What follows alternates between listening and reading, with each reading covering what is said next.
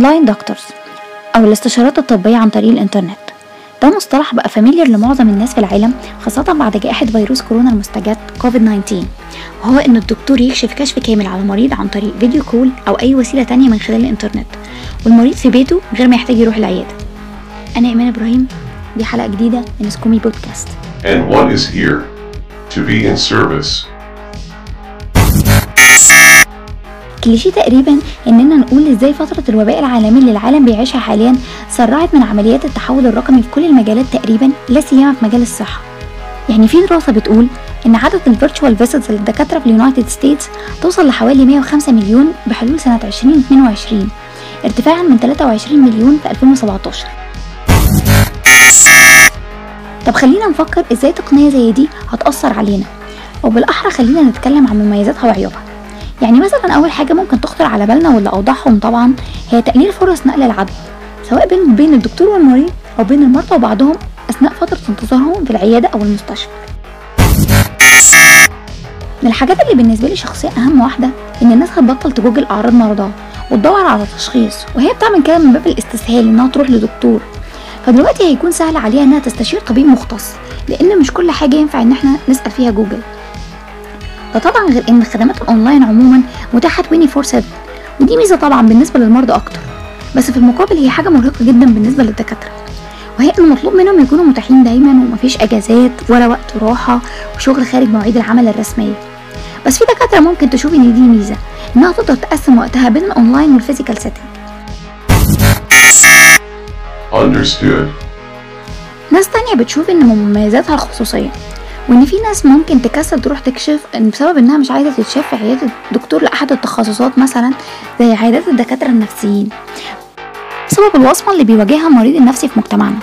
بس على صعيد آخر كون الخدمة عن طريق الإنترنت فهي ممكن تتعرض لقرصنة و hacking وده ممكن يجرح خصوصية المريض خصوصا لو ال system اللي شغالين عليه هو system ضعيف.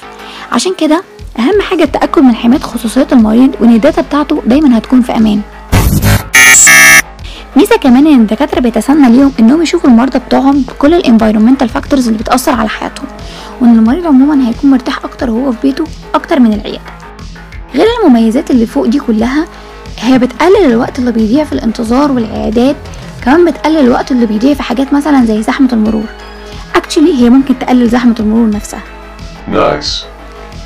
ميزة الخدمات الأونلاين إنها متاحة للناس اللي في أماكن ما فيهاش خدمات صحية على مستوى عالي. ومش قريبة لمستشفيات وعيادات كبيرة.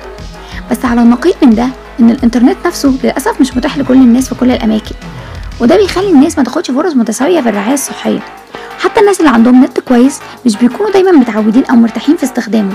وعدم الراحة ده بيشمل المرضى وبيشمل الدكاترة. Understood. فاجمالا كده ممكن نقول إنها ممكن تنفع في حالات زي ال follow ups بتاعت ال well managed patients أو ال lab results أو ال long term conditions غير كده هيكون ضررها أكتر من نفعها في الحالات الحرجة أو الحالات اللي بتحتاج physical examination أو ممكن تضر أكتر لو الدكتور القائم على التشخيص مش متمرس كفاية. غير إنها بتسهل على المرضى إنهم يخفوا أعراض معينة متعمدين. فده هيوصل لتشخيص غلط.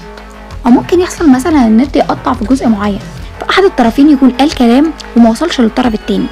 فده هينتج عنه أخطاء طبية ممكن يكون عواقبها حياة إنسان أو تتسبب له في عرض جانبي ممكن يلازمه باقي حياته. الموضوع عندنا في مصر مش غريب. في ناس ممكن تكتب أعراض مرضها على group فيسبوك مثلا من غير ما تعرف ال- الناس بتوع اللي موجودين في ال group دول هم دكاترة أو medical students أو هم إيه. فالموضوع عندنا pandemic بس في websites بتشتغل فعلا على ال online consultation زي البالتو وآي كلينيك واستراحة وطبيب 24 7 وفي شيزلونج للاستشارات النفسية. إحنا عايشين حاليا في وقت صعب جدا واعتمادنا على التكنولوجيا ما بقاش رفاهية.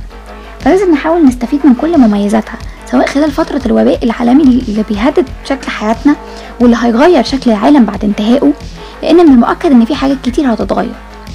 بعض الدكاترة بتشوف إن ال online consultation مفيد جدا لما طبقه في بعض الحالات واللي ينفع معاها. فبالتالي ده بيقلل الضغط على العيادات والمستشفيات ويدي فرصة أكبر للحالات الحرجة الحالات ال physical examination فيها is a must فهل نقدر نقول إن ال online consultation إنه تشاري باك للحالات الأصغر في العمر أو متوسطة المرض أو اللي مش محتاجة physical examination والتشخيص والعلاج فيها هيكون فعلا effective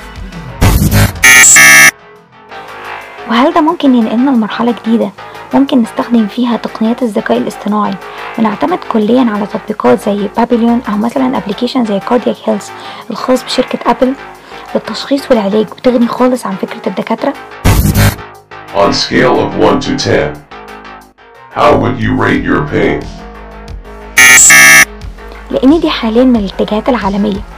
مجال ال Artificial Intelligence صرف حوالي 600 مليون دولار في 2014 متوقع انه يوصل ل 150 مليون بحلول سنة 2026 سواء بنستخدمه في اننا نلاقي روابط بين الجينيتك كودز أو ال Surgery Assisting Robots ال Artificial Intelligence دلوقتي بيعيد هيكلة شكل المجتمع الطبي في أوروبا والدول المتقدمة عن طريق ماشينز تقدر تشوف تحلل تتوقع كمان تنفذ المهام المطلوبة منها It is hard to diagnose without doing some tests. Tests are under process. Tests are done. Everything is crystal clear. One is glad to be in service.